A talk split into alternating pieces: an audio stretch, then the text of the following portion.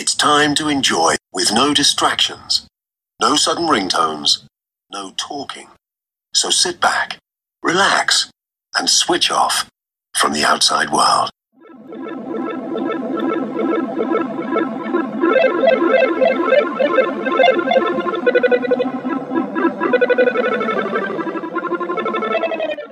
Still want to do an introduction. Yeah. Right. Ladies and gentlemen, welcome to our third episode of the City Social Group. Um, as you know, I go by the name of H. We've got CT, and today we have a special guest. CT, do you want to tell our listeners all about our special guest? I'm, I'm going to try my best to give him a well-deserved introduction because he's he's a, he's a very impressive individual. Whether I've told him that or not yet, um, you know, he probably knows that. But on today's um, episode, we have Kenna Ngoma, and some of you might have seen him before. Um, well, I say before, but he's he, he's prominent on social media. I would I'd, I'd say that. Um, but I think most of you will recognize him from um, last year's, well, yeah, last year's Apprentice, but you could say this year because 2020, it's not been a year. So it's just been a complete mess. So, yeah, he was on last year's Apprentice. Kenna, just, Yeah. just give, him, give, him, give, him, give him a little bit about yourself. don't know where to start. Um, yeah, basically, as uh, CT said, um, I was a recent contestant on 2019's um, Apprentice series.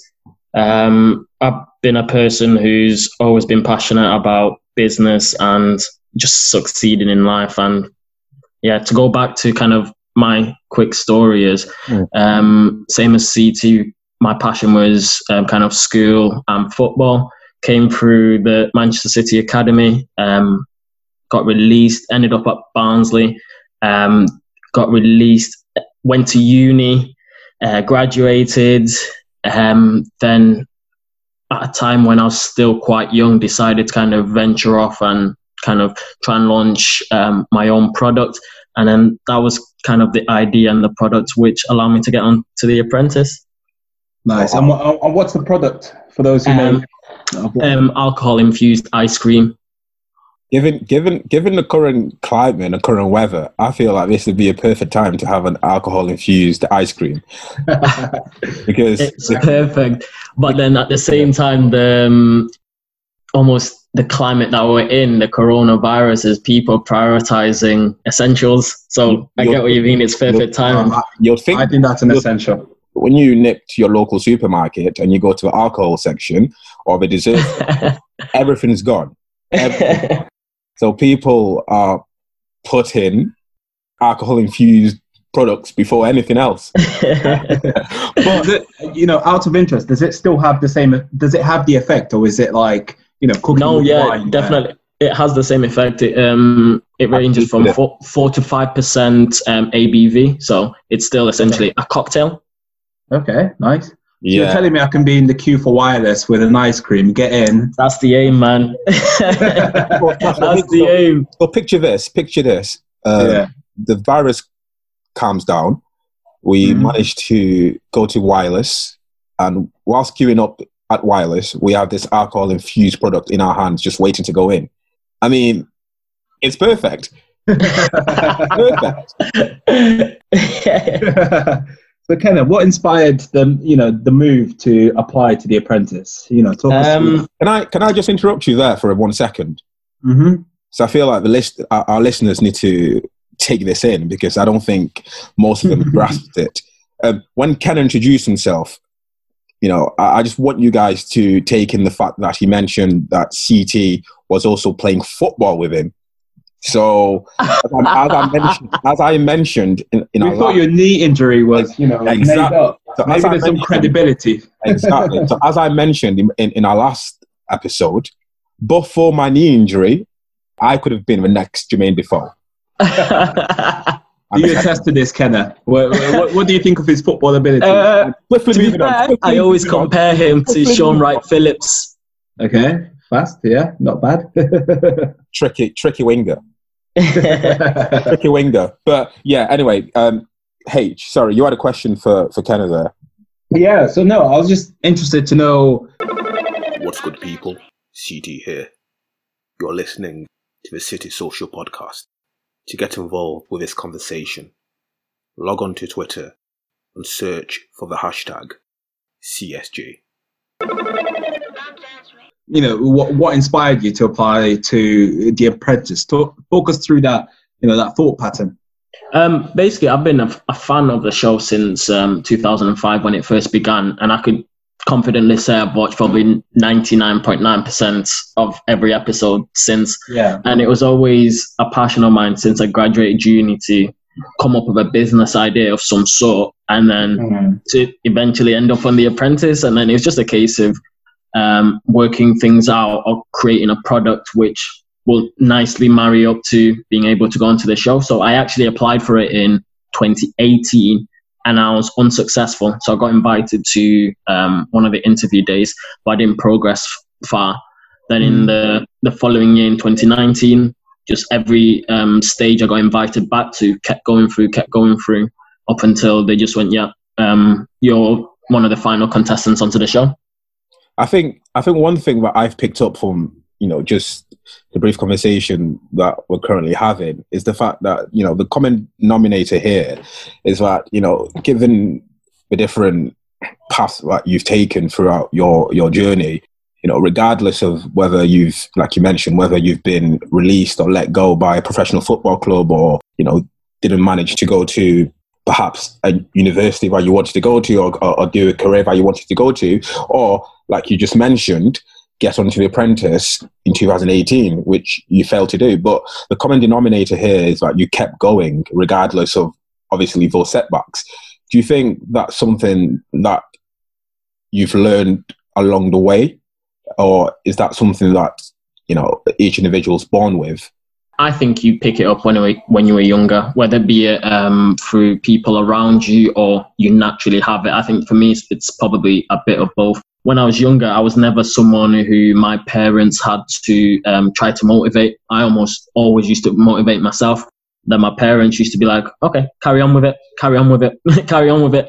and especially, um, I think you can testify when, when we were younger um, at City, we ended up being um, pulled out of school to train twice a week. And the only thing my dad ever said is, um, make sure your grades don't fall, but I know they won't I'm only going to say this once. I know you won't let me down. That's it. Mm. That's all he said to me. And I went on to do quite well. Um, I think, yeah, my GCSEs were really solid. Um, and then we just carried on. But I always made sure that school, I never um, kind of faltered with my school and my um, academics because I knew in the end, realistically, I mm. think CT knows me. I'm quite a realist person. And I knew, um, what is it, 1% of people actually become professional footballers. So yeah. for me, in the end, I always had a, a backup. Then I, have, I try to have a backup to a backup, and always make sure I, am in control of the things I do. Mm. That's that's that's interesting. That's very interesting.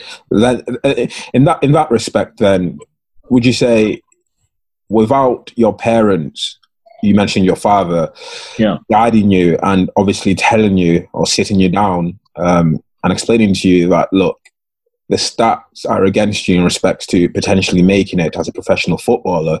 So, you know, you still need to focus on your education. Do you think without that, without that guidance, you would have gone ahead and, you know, be successful as you are now, or do you, do, you, do you reckon it was just a natural gift that you you was just born with? Um, no, I think it definitely helped. Um, I don't know to what percentage, but it definitely kept me grounded of making sure, okay, let me stay focused. But like I mentioned previously, I have a I have a passion for business anyway. Like I don't know how many um, how old was I then? Um, 10 year old, around 10 year old loved The Apprentice. I loved it from that age. And it was a thing of I loved creating things. So ever since then, I was like, okay, I love this show. I love the business of it. I love selling things. I love creating new things. So to me, ever since I was young, I was like, okay, I'm gonna continue with um, business studies in high school. I, I studied that. Then obviously I went to university and studied business management. So it was always within me business in some sort. But yeah, in regards to let's say other um, subjects, I made sure I always did well in them. But the two things at the forefront of my mind were always like football and business. how did you come up with the idea of the alcohol infused ice cream? Um, it's, it's a really novel idea. I don't think I've, you know, I've, I've yet to see a similar product. So I was Honestly, it's, it's really like interesting how I came about it. It was basically um it was probably around around this time three years ago, I think it was now, of I, I, promised to take a girl out on a date and it was a case of I didn't want to be the standard, oh, let's go for drinks. So it's a case of I was like, hmm, shall we go for an ice cream somewhere, an ice cream parlor? And then it literally one plus one equals two. And I thought, hmm, how about alcohol infused ice cream? And then literally that's how the idea came. And I just carried on kind of um, at the beginning, which is funny, it was I came up with the idea and I thought, oh, I bet someone's doing it. Did a bit of research. Not many were actually doing it. So then I Mhm. tried to even put put off pursuing it, but then I just kept thinking, hmm, there's something behind this, something behind this. So in the end, I just went, okay, let me let me let me go with the idea and see how far I can go with it. So, so does it work with all alcohols, or does it have to be? Oh no no no, no! My, my mind is running crazy right no, now. honestly, Hennessy, Malibu, beer. It's you know. Oh. Talk to us about the flavors available. The, the lockdown is getting to you, H. It is, man. It is. I'm just thinking ice cream, alcohol. I could do with both of those right now. I went through so many iterations of trying things, spinning them, um, storing them for a little bit, seeing how they age.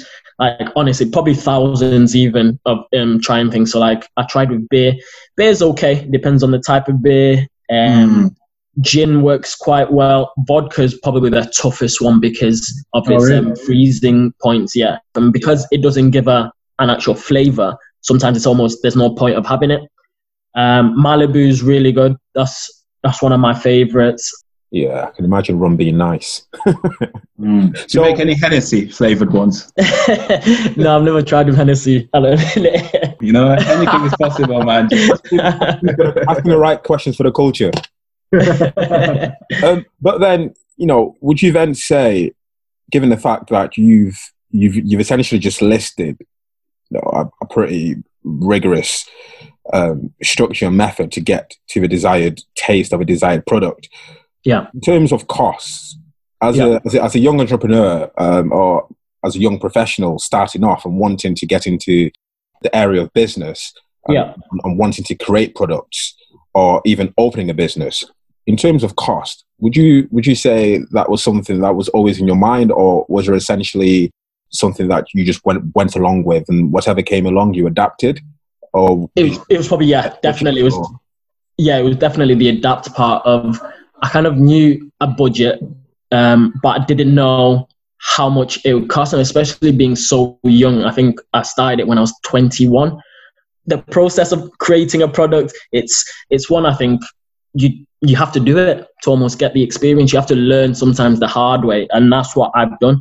And then now I'm, Mm. I'm at a point of where I feel quite comfortable being able to rack off a list of ticks and points and checkpoints you have to go through to create a product and you can only do that through experience to be honest I think as well, staying on the topic of finance um, and, and and bringing bringing in um, the apprentice, especially Yeah. when I was watching you on there, one thing that was apparent um, throughout all the contestants was that most of them had great ideas. However, when it came to the maths and the finance side of things, a lot of them didn't actually do their research and they did, well when i say didn't do their research what i mean by that is that they didn't really have any answers for the tough questions that sir alan brought forward so in terms of business costs whether that's rent whether that's staff whether that's buying products whether that's I don't know, just anything like that, and and then trying to ascertain whether there'll be an actual profit within the first few months or the first few years. Well, it proved fairly difficult for most of them, although their ideas were really great. So then, I think the fact that you're speaking on your finances now and the fact that you found it fairly difficult and you obviously just went along with it and you couldn't actually budget correctly at the time given the fact that you were so young would you then say for anyone who's listening and wanting to start a business would you say the best thing to do is to essentially do your research sit down and plan and plan 100% agree i think it's almost read around, let's say, your industry. Hundred percent. That's that's the first thing you should do. Understand your product, and then start creating something within your budget and within kind of what scope the industry will um, take the product in. Mm. So make sure everything tick tick you can tick every box. And then nowadays we're in an era of where as an entrepreneur you don't have to actually own certain things. So for me at the beginning my plan was to create everything. So rent a kitchen out and start creating things. I iterated a few months in I was like this isn't going to work on a mass scale. Mm. Let me try and find a manufacturer. And that 100% I, I could have saved I think potentially 1000s mm if. I thought of that beforehand. But now I've got the experience and I, I almost learned the hard way. But that's fine. Life's about learning. And I always say that whether it's good um, or negative, life's all about learning. And I think for me, I highly recommend exploring as many different avenues of how to create a product or how to launch a business.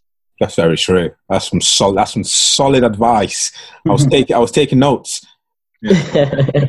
but, so, so kind of just uh, you know, out of interest, uh, yeah. I'm curious to know how you know, how you find the whole process of the apprentice and especially with regard so you know my partner is a business student and yep. she used to always argue that the whole premise you know of, of, the show up until about the end is more entertainment factor and then at the end the merits of your business are considered. So you know a how do you find the process? And do you think there's any weight to that? Do you think it's a show that's more tailored to entertainment and out there and then merits are considered? Or do you think the merits of the business are have to be strong throughout?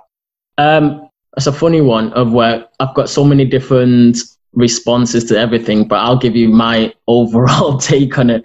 I think to even get onto the show one you have to have a personality so i think that's probably top of um, the director's list of people being able to come across well on TV and being um, a, a, lively character, essentially. Then, two, it's your actual business idea and understanding business because some of the um, tests you do throughout the, the process is being adaptable, is being business savvy, and is understanding um, mm. how to adapt quite quickly. So mm. it's kind of a combination of everything. But I think then once onto the show, your, you partner's probably right is it's it's kind of a mixture of how well you do on the task, um, what plans they have for future tasks. There's there's so many different things it could be. So mm. I, I don't have the actual answers, but I've got my own theory on things. Mm. And how scary was it being in the boardroom? Because I, I look at it, I, even watching it, the tension gets through the TV. So you know, I'm just curious whether when you're actually there, whether the tension honestly is equally there. Uh, honestly, you can. So, having watched the show, to, the first time we got onto the set of where mm. um, the boardroom actually is, it was so surreal. Of where you're like, I've seen this for the last whatever 14 years. I'm finally here. It's not going to be that bad. And then we yeah. actually meet Lord Sugar for the first time, like straight straight away when we enter the boardroom, and you're like, wow, this guy's literally like whatever five yards in front of me, and it is honestly like pressure. And um, CT can testify. I'm I'm pers- I'm a person who's quite. Um, I, I don't think I I get pressured a lot yeah. or I don't feel pressure. But even then, I was sweating, my hands were clamming up. but you just try and act so calm. yeah.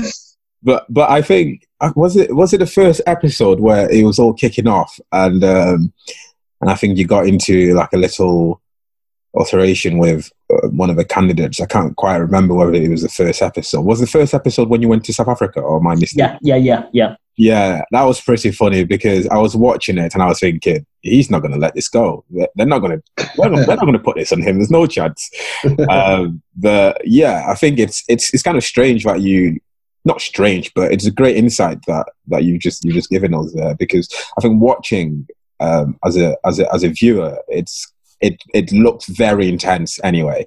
But then you start to wonder whether I think, like H mentioned, whether it's all about the entertainment.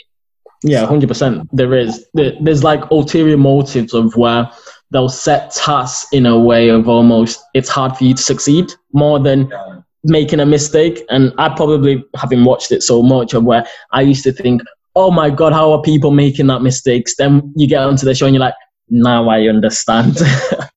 but in a way, I think it's needed for the general masses because you know if you have, for example, uh, you know I'm thinking of Dragons Den. I personally love Dragons Den, but yeah, it will never translate on that same wide scale level that Yeah. the apprentice does because it's it's just pure business. You need yeah, some entertainment in a way.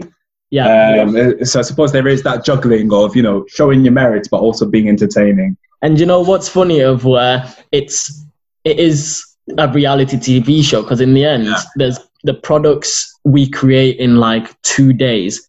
It Mm. takes in normal life six months to create those sort of products of where Yeah. you do research. You have no time to do market research. Your market research could be for for 15 minutes, whilst it should take two three months. And then, so when you when you're filming, uh, Yeah. because you know when when we're watching it, we never have a true scale of the time that it's taken. You know, we Yeah. we appreciate that it's edited and released to us in weekly increments.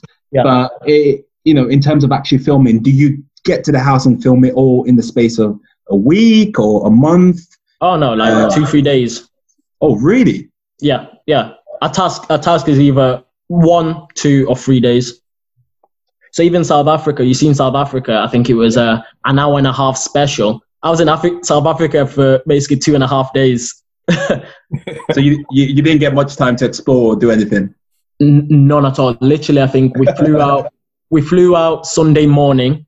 Uh, we arrived in South Africa. Uh, whatever. I think it was like eight at night. Slept. Started filming for the first task on the Monday. Filmed the second day on the Tuesday. And then Tuesday night we flew back to London, and we arrived in London for eight six a.m. on the Wednesday, and then straight into the boardroom. So we're in the boardroom for like ten in the morning. I mean, at least you at least you got to see the big five. So it's. Yeah, oh yeah, that's I don't think we actually. I don't think they actually managed to, to, to spot all the big five. no, I think we've seen three. I think we've seen three. Pushing it, it was pushing it free, but just to finish it, I just wanted to know, just you know, keeping in the theme, how has life changed for you since you, you went on that show, and you know whether you would advise that for prospective, you know, uh, entrepreneurs out there. Uh, yeah, so just your your experience of how life's changed since then. um, I think definitely I can have I can have better conversations with people in regards to me. Full stop. So I Mm. remember at the time I, I tried to have conversations with um, Ocado, but they didn't accept anything. And then afterwards, I managed to have a conversation with them. So now I can speak to um, major supermarkets. I've had conversations with them, and I can speak to, let's say, more experienced um, entrepreneurs for support um, to get guidance, and they'll listen. So that's been a massive, massive help. So even now, I'm working on creating another product which I think will have more success. But that's thanks to also getting help from other people. So now I've actually got the experience of creating a product, but now I'm even getting support from people who have more experience than me. So yeah, Right. it's definitely Right. changed for the better. price tag price tag's gone up. So price tag the price tag the price tag's gone up. People people and I think I think that's the beauty of it as well. I think, you know, getting yourself on the apprentice, however difficult it is, is it's a fantastic opportunity because it does open doors to corporations like you mentioned who perhaps may not have looked your way prior to the apprentice, but given the fact that you've managed to get on the apprentice and you've managed to put a good account of yourself out there, these guys are now willing to to sit down with you and discuss business. yeah, And I think Yeah. that's the beauty of networking. And I think as well, any any entrepreneurs out there or any business savvy people out there need to realize that getting your face out there and getting your product out there and shaking hands. exactly and meeting people um, whether that's through linkedin whether that's going to networking events whether that's going to presentations workshops will allow you to build your brand and i think because you know as ken has just said coming off the apprentice he's managed to obviously build on and obviously now he's he's, he's in the process of creating a new product. Um, and i think it's fantastic. I think it's fantastic. So i think if you do take something away from that is that you know you do go ahead get yourself out there network get your brand out there get your name out there and make it work i guess. Hundred percent. So then, if we if we just move on to what I think myself and H wanted to to discuss um, today, it, it, it was just a general conversation in respect to well, I say general conversation. The question is, as a young professional, do you need to relocate to London in order to make it within your desired sector or in order to attract further opportunities. Now, the reason I wanted to, we, uh, the reason we wanted to ask you this question is because you obviously do not live in London. You live outside of London, but yeah. you're still successful within your field. So then, yeah, the question is, what do you what what what do you say about that? Do you do you think young professionals or graduates or anyone out there um, thinking of making a move to London, do you think it's actually needed, or do you think it's been exaggerated by perhaps the media or perhaps just recruiters? I guess. so for me, it's it's it's a it's a great question of where when I was graduating and when I started looking for graduate jobs, immediately I was always looking for London jobs. That's why I wanted to be because of the fact everywhere you read and everywhere you try to apply for the roles you want, which are perfect, we're in London. So I actually lived in London for a year, then moved back up to Manchester. And honestly, over the past, since graduating and since doing everything that I've done, I think it's exaggerated.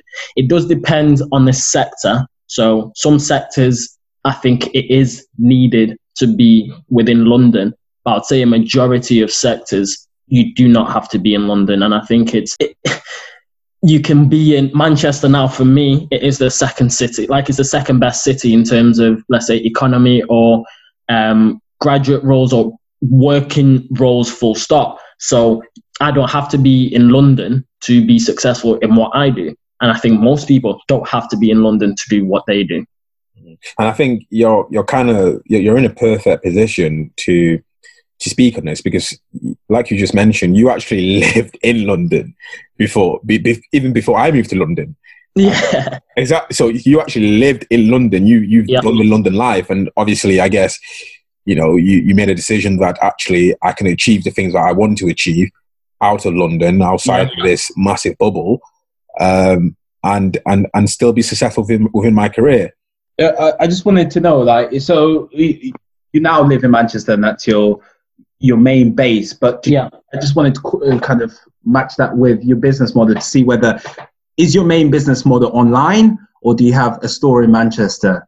No, it, it's going to be online. Everything's online now, and it's that, that's why, if anything, to be in London is to shake hands and to yeah. create networks. But I don't have to be situated in London. You can mm-hmm. host, you can do so many different things outside of London without having to live in London.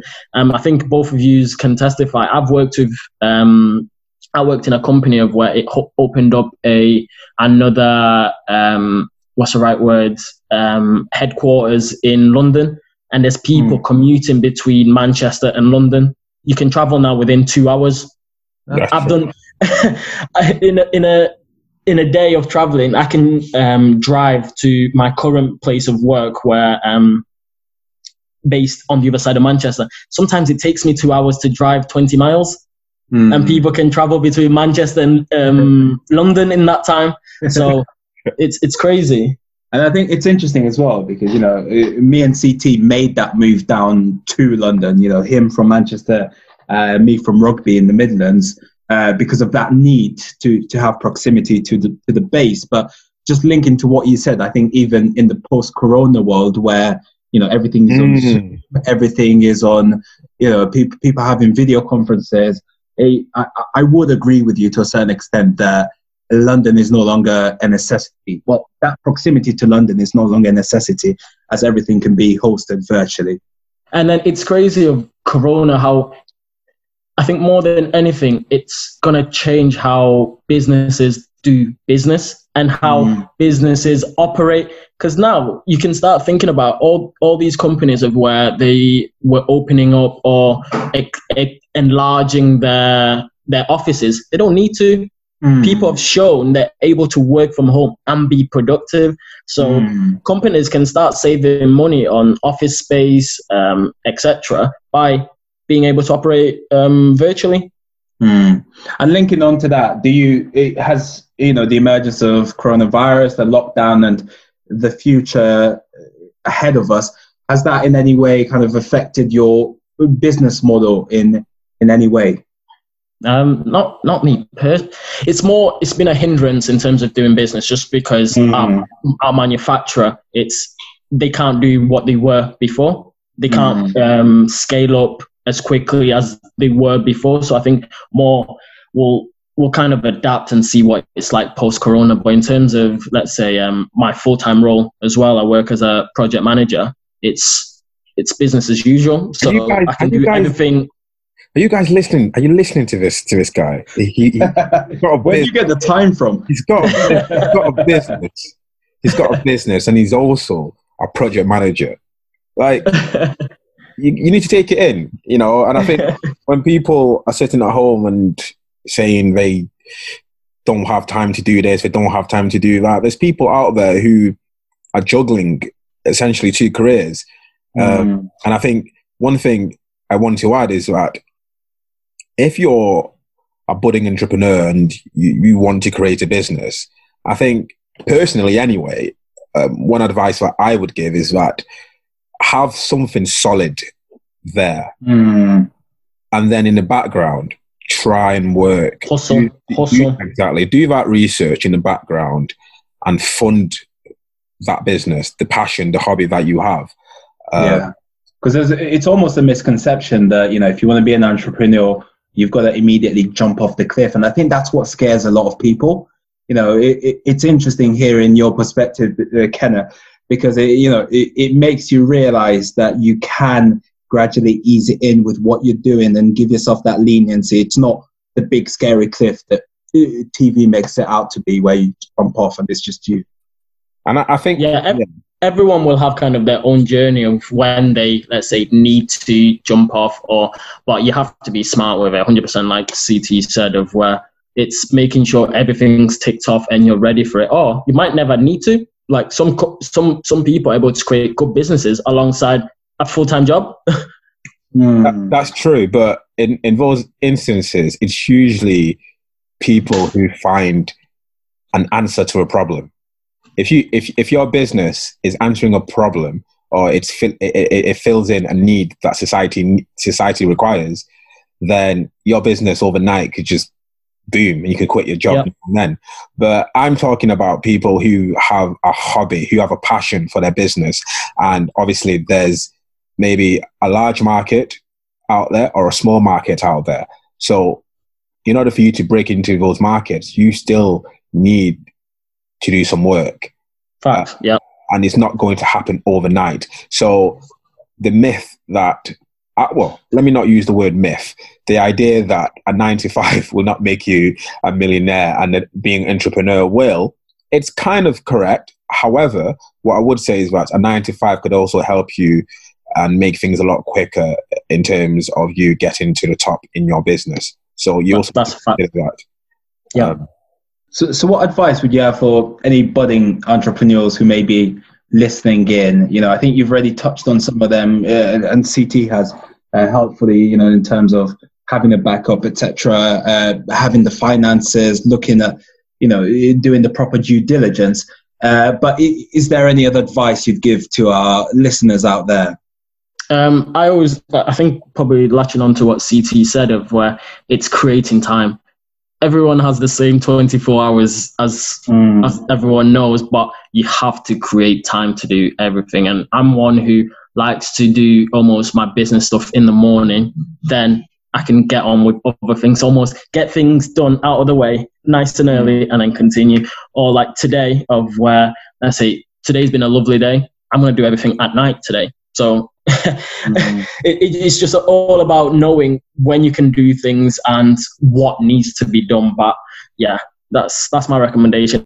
And do you have any tips on that time management? So do you know do you use any sort of time management apps? Because I know for me it's you know, it, it's something I, I struggle with trying to uh, maintain maintain the work with the social or trying to do any sort of business ideas in the background. It, are there any tips you have on that time management? Um, it, it's more for me.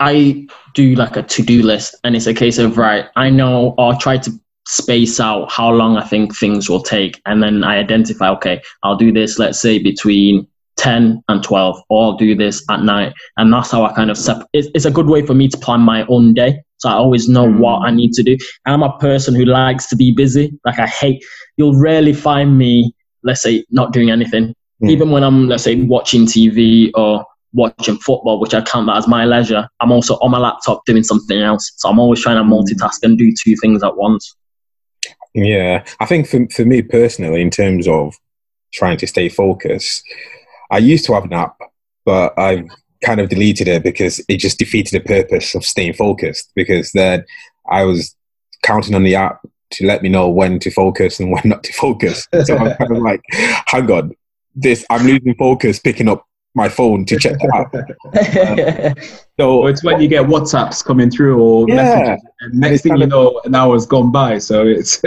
exactly. So I think what I decided to do was that during crunch time, during when I say crunch time is during uh, business days where when deadlines need to be hit. Yes, when deadlines need to be hit, and mm-hmm. everyone's kind of counting on you, and eyes are on you, and you know you, you've got your part to play here. You can't just send an email out and give yourself a pat on the back. You've got your part to play. mm-hmm. uh, I tend to I tend to delete apps that I focus on too much. So, for example, your Instagram, your Twitter, I tend to delete them and and then yeah, I just I tend to delete the apps off my phone and just put my phone on silence, and I I can literally just focus for the next six or seven hours without moving. And I know that's weird, but that's just one thing that. Yeah, I, but to be honest, that's a, that's a good tactic of where sometimes I'll purposely put my phone upstairs. So I know if I want to access my phone, it's it's almost as a barrier of where I have to get up, go upstairs, and it's never that important anyway. So I'll be like, no, I'll continue doing my work. Once I get this done, then I'll do it. So just creating little barriers to to help you stay productive. Yeah, because mm. the, the amount of time that we spend on our phones are ridiculous. I mean, I'm not sure whether you guys have an iPhone, but uh, mm. you know, every week iPhone tells me how long I've spent wasting on certain yeah. apps. And I kind I mean, of like during I, lockdown, I've stopped looking at it. It's it's bad vibes. I just scroll. I, I, don't need to see that negativity. yeah, I'm like, I spent eight hours on YouTube doing what? What's that about? Yeah. I, I, never used to go on YouTube as well. So yeah, I think finding finding a focus, finding something that works for you, especially during these times, is essential. Uh, whether that's you know you doing your your your nine to five, whether that's you working on your business, whether that's whether that's you sitting there and trying to come up with a business. You know, you need to find your niche in respects to mm-hmm. how you like working and and um, what you should do to, to to essentially be productive. So then, I've got another question actually. This this is for this is for everyone. This is for everyone, not just not just our guests. This is for, for, for everyone. Um, so picking up on the fact that you mentioned um, being in London is in this day and age is not crucial, right? What would you then say to to people who are currently working to get within a sector in which, in order to I'm going to use the word successful. In order to be successful in sets in, in, in, in such sectors, you will essentially need to make a move down to London. Would you would you what what what would you say to those people? Would you say go ahead and do that, or alternatively consider other places? Because uh, because the, the reason I, I I use the word successful is because successful is very subjective, and success depends on what it depends on what an, an individual classes as success. So, do, do, do, you know what I'm trying to say? Yeah. So, I, I, think this is a good question because I've known you for so long, and I know we both have probably a similar um, judgment of success. So, to me, I think if you're talking, let's say, let's talk law. law to be successful, The sex is, Or- sex is a million dollars. A million dollars. yeah, yeah, I think you have to move to London. I think there's there's there's not many other things you could do other than move to London and work at one of the magic circle firms. That's that's to me, I'd count that as success. And there's not many ways around it. If you manage to find a way around it of where, let's say, for example, you can work from home or you they they've got uh, offices in Manchester, in Birmingham, in Newcastle, etc. Fine, but most likely and most of the job roles will be in London. So I think you've almost got to do what your sector counts as important or counts as being successful. Like, for example, another sector is banking. Mm. A large majority of the high paying banking roles are in London. So if that's the area you want to be in, you have to go to London because that's where most of, let's say, uh, the business is. Hmm. But then I thought, I, well, I thought post post Brexit they were going to spread everything. That's what I thought, but perhaps they're still going to do that in terms of trying to make it more divided in terms of opportunities, so that people will not have to rush to London to again succeed in these sectors. But that's for another day. That's for another discussion. Let me let me Personally. speak before I get in big trouble. See, Personally, I agree. I actually do agree with Ken, and also it, it's industry specific to a certain degree. But you know, linking to my earlier point that I made, you know, in the post-corona world where FaceTime isn't as much of a thing, you know, I think you will end up with a decentralized Yeah. economy, and you know, there, there, there's loads of other factors that would lead me to indicate that perhaps it's unless you absolutely need to for your industry, you shouldn't move. You know, transport lines are being uh, every day increased. You know, Ken was speaking about how quickly you can get from Manchester to London. You know, there's HS2 coming. But I would also say I think too much attention is given to the positives of moving to London and not enough about the negatives. Mm. So, you know, I mean, this city, you probably attest to this, having moved from Manchester, it's everything seems to just double up, triple up in price when you move to. London. I feel like London, you breathe, and that's ten pounds out of your wallet. That's, that's true. That's true, and I think a lot. I think a lot of people need to consider those factors. Look, unless you have family down in London and you can Mm. happily live with them and avoid paying rent, That's But a lifesaver. it's a lifesaver. But I think as a as a as a as a young professional or a graduate or someone who's actually aspiring to go to London, um, sometimes people want a bit of freedom So Mm. they don't want to be living with a family friend or some someone like that, or, or even family for that matter. So then they decide to move out.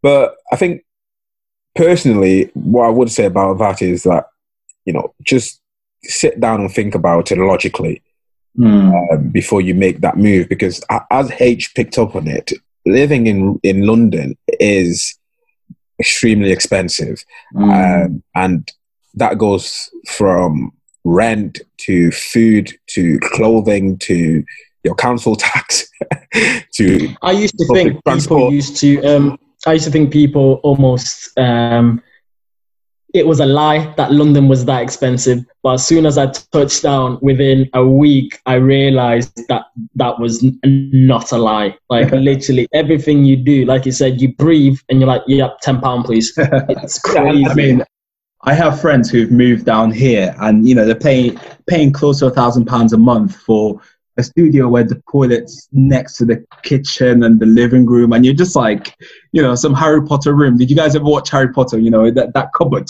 they had growing up. yeah, So yeah, there, there is that element. Yeah, but it's it, it's also the you know it's also the fact that it is a huge sacrifice.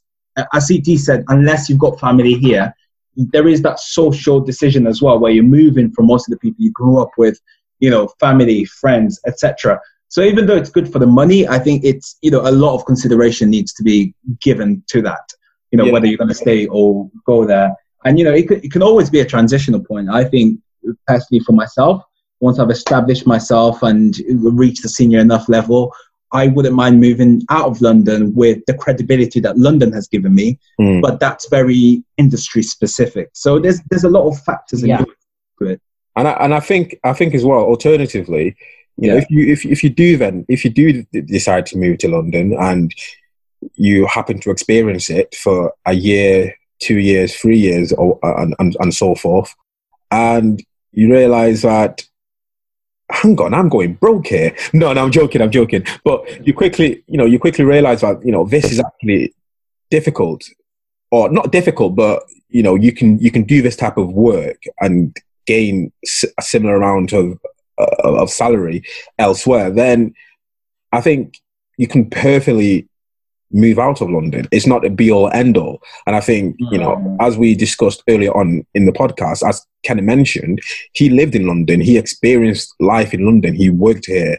And he obviously came to, well, I don't want to put words into his mouth, but I assume he came to a decision that actually he could achieve a similar life and, you know, achieve similar success by moving back home to Manchester. Yeah, yeah you know, and, and it's worked out for him. So I think there's a lot of people in London that, you know, we walk past every day who are suffering financially because they're just trying to keep up. It's crazy of where, like you said, the, the place where I lived that was uh, an upstairs, what is it, um, what's the right word, a end terrace house. Upstairs, there was four rooms and I lived in one of those rooms and I was paying, I think, 550 a month in zone four they bumped you. They bumped you. That's crazy. no, but then zone four. I also at the same time, yeah, zone four. But I knew students living in was it Westminster paying a thousand pound a month as a student, and I was like, that is crazy, crazy. I mean, my first weekend in, in London, you know, I had I had a few friends who were like, "Oh, we're just going to go to this low key, you know, club in Shoreditch." Uh, walked in there, twenty pound entry to get in. And bear in mind, this wasn't even a, a high class club. This was some dodgy club, cargo. In the back, it really dark, twenty pounds to get in. That's the moment when I knew this place is not for everyone. and, and, and it's it's so humbling. Humbling. When you, you see everyone paying it with no complaint, and you're like, yeah, what? Like, I'm looking at these people like, is there, is everything okay? Like, are you, are we doing this? Are you paying in West End? What's going on, man?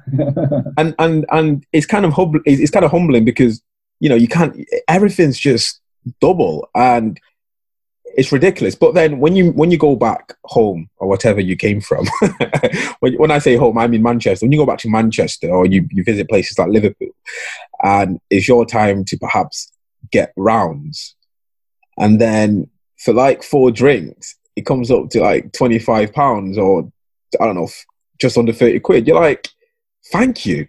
Honestly, yeah, I, honestly, I always tell this. You. I always tell this one story of where I went um, with a group of friends to Clapham, and it was my turn to get the rounds in, and the round came up to 105 pound. I paid it, and then I drank my drink, and then went home. I was like, what?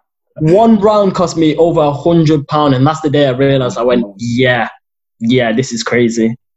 See, that's when you need to pull out the Kevin Hart special. Like, you know, I got a checking account, but the way my bank account sell, yeah, no, that's frightening. Every time I go back to rugby, I always end up so much more drunker than I planned to. but it'll be interesting to hear from you know our, our viewers who may be listening uh, whether you think the move to London is necessary or whether you think it's you know it's fine to remain where you are, make a name for yourself where you are.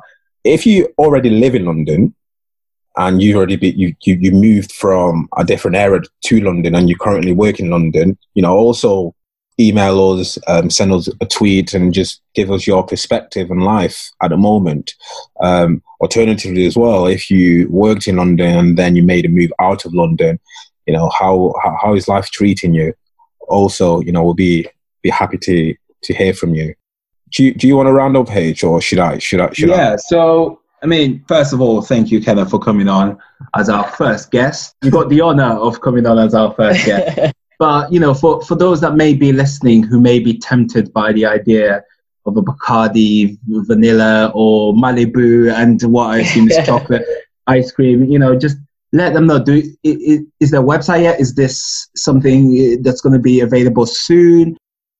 You can find me first on KennaNgoma on Instagram and on Twitter. So K E W N A N G O M A. And then my links to my business is on my, both my profiles. So Beaumonde Desserts. So B E A U M O N D E Desserts. and everything everything will, will, will, obviously be within the description of this episode Yeah. so if you can't remember anything that we said you know just have a look in the description and the twitter handles and everything else will be there uh, but yeah again thank you very much kenna for coming on today Thank you very much, guys. um, and giving us your story. We really appreciate it. And I'm sure in the future we'll have you back on here and hopefully with your second product or business, you know, you'll be able to talk us through it and hopefully it'll be it'll be a million dollar. It'll be a million dollar by then. or we can all be drinking champagne.